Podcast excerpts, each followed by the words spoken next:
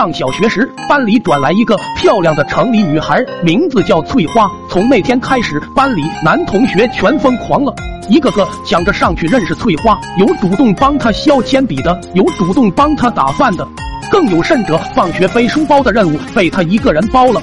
看着那万千苍蝇叮一颗蛋的行为，只有我和二胖没参与。正所谓敌不动，我不动。我不知道二胖为啥不动。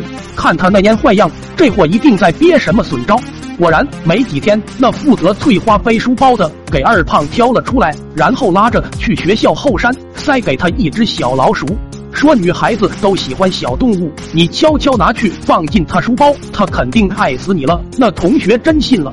结果第二天早上，翠花被那只老鼠吓得拎着铲垃圾的洋铲，活活撵了他半个学校。二号、三号这俩竞争对手又被二胖骗去比跳远。不了解情况的俩人跳出去才发现，落脚处居然是一个垃圾堆，下面全是什么剩饭、菜叶、袜子，可想而知。从此，翠花老远看见他们就绕道走，味太重了。剔除了几个最厉害的对手，二胖的目光终于落在我的身上。倒不是说我对他真有多大威胁，我合计二胖一定是觉得我俩关系太到位，温柔的让我知难而退。可事实证明，我想多了。这货用在我身上的办法，差点没让我哭着喊出妈妈来。那天，二胖约上我和翠花到他家摘橘子。走到墙边时，二胖让我们别说话，说怕惊动他家狗。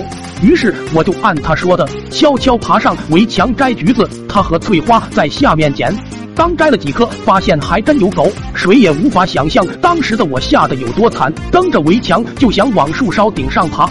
转头刚要向二胖求救，就见二胖拉着翠花早没了踪影。那反应，那风情，跟谁一脚踩到了他腰子似的。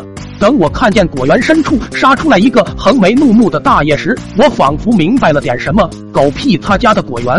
这分明是他三大爷家果园，大爷很生气，后果就很严重。只见三爷抓着锄头在树下一个劲的打我腚。等我被爹妈从橘子树上领下来时，我都肿了一圈，爬树弄脏的裤子也几乎不用再洗，都让我身上自带的泉水给冲干净了。劫后余生的我回到学校，打算找二胖算账，谁知捏紧了拳头还没砸下去。二胖抱着我就哭，那叫一个声嘶力竭、凄惨绝伦。苦瓜，我们都失恋了。翠花她转教了。那一刻，我忽然发现心里气消了。就二胖这哭声，不跑十个以上的老婆吼不出来这声调。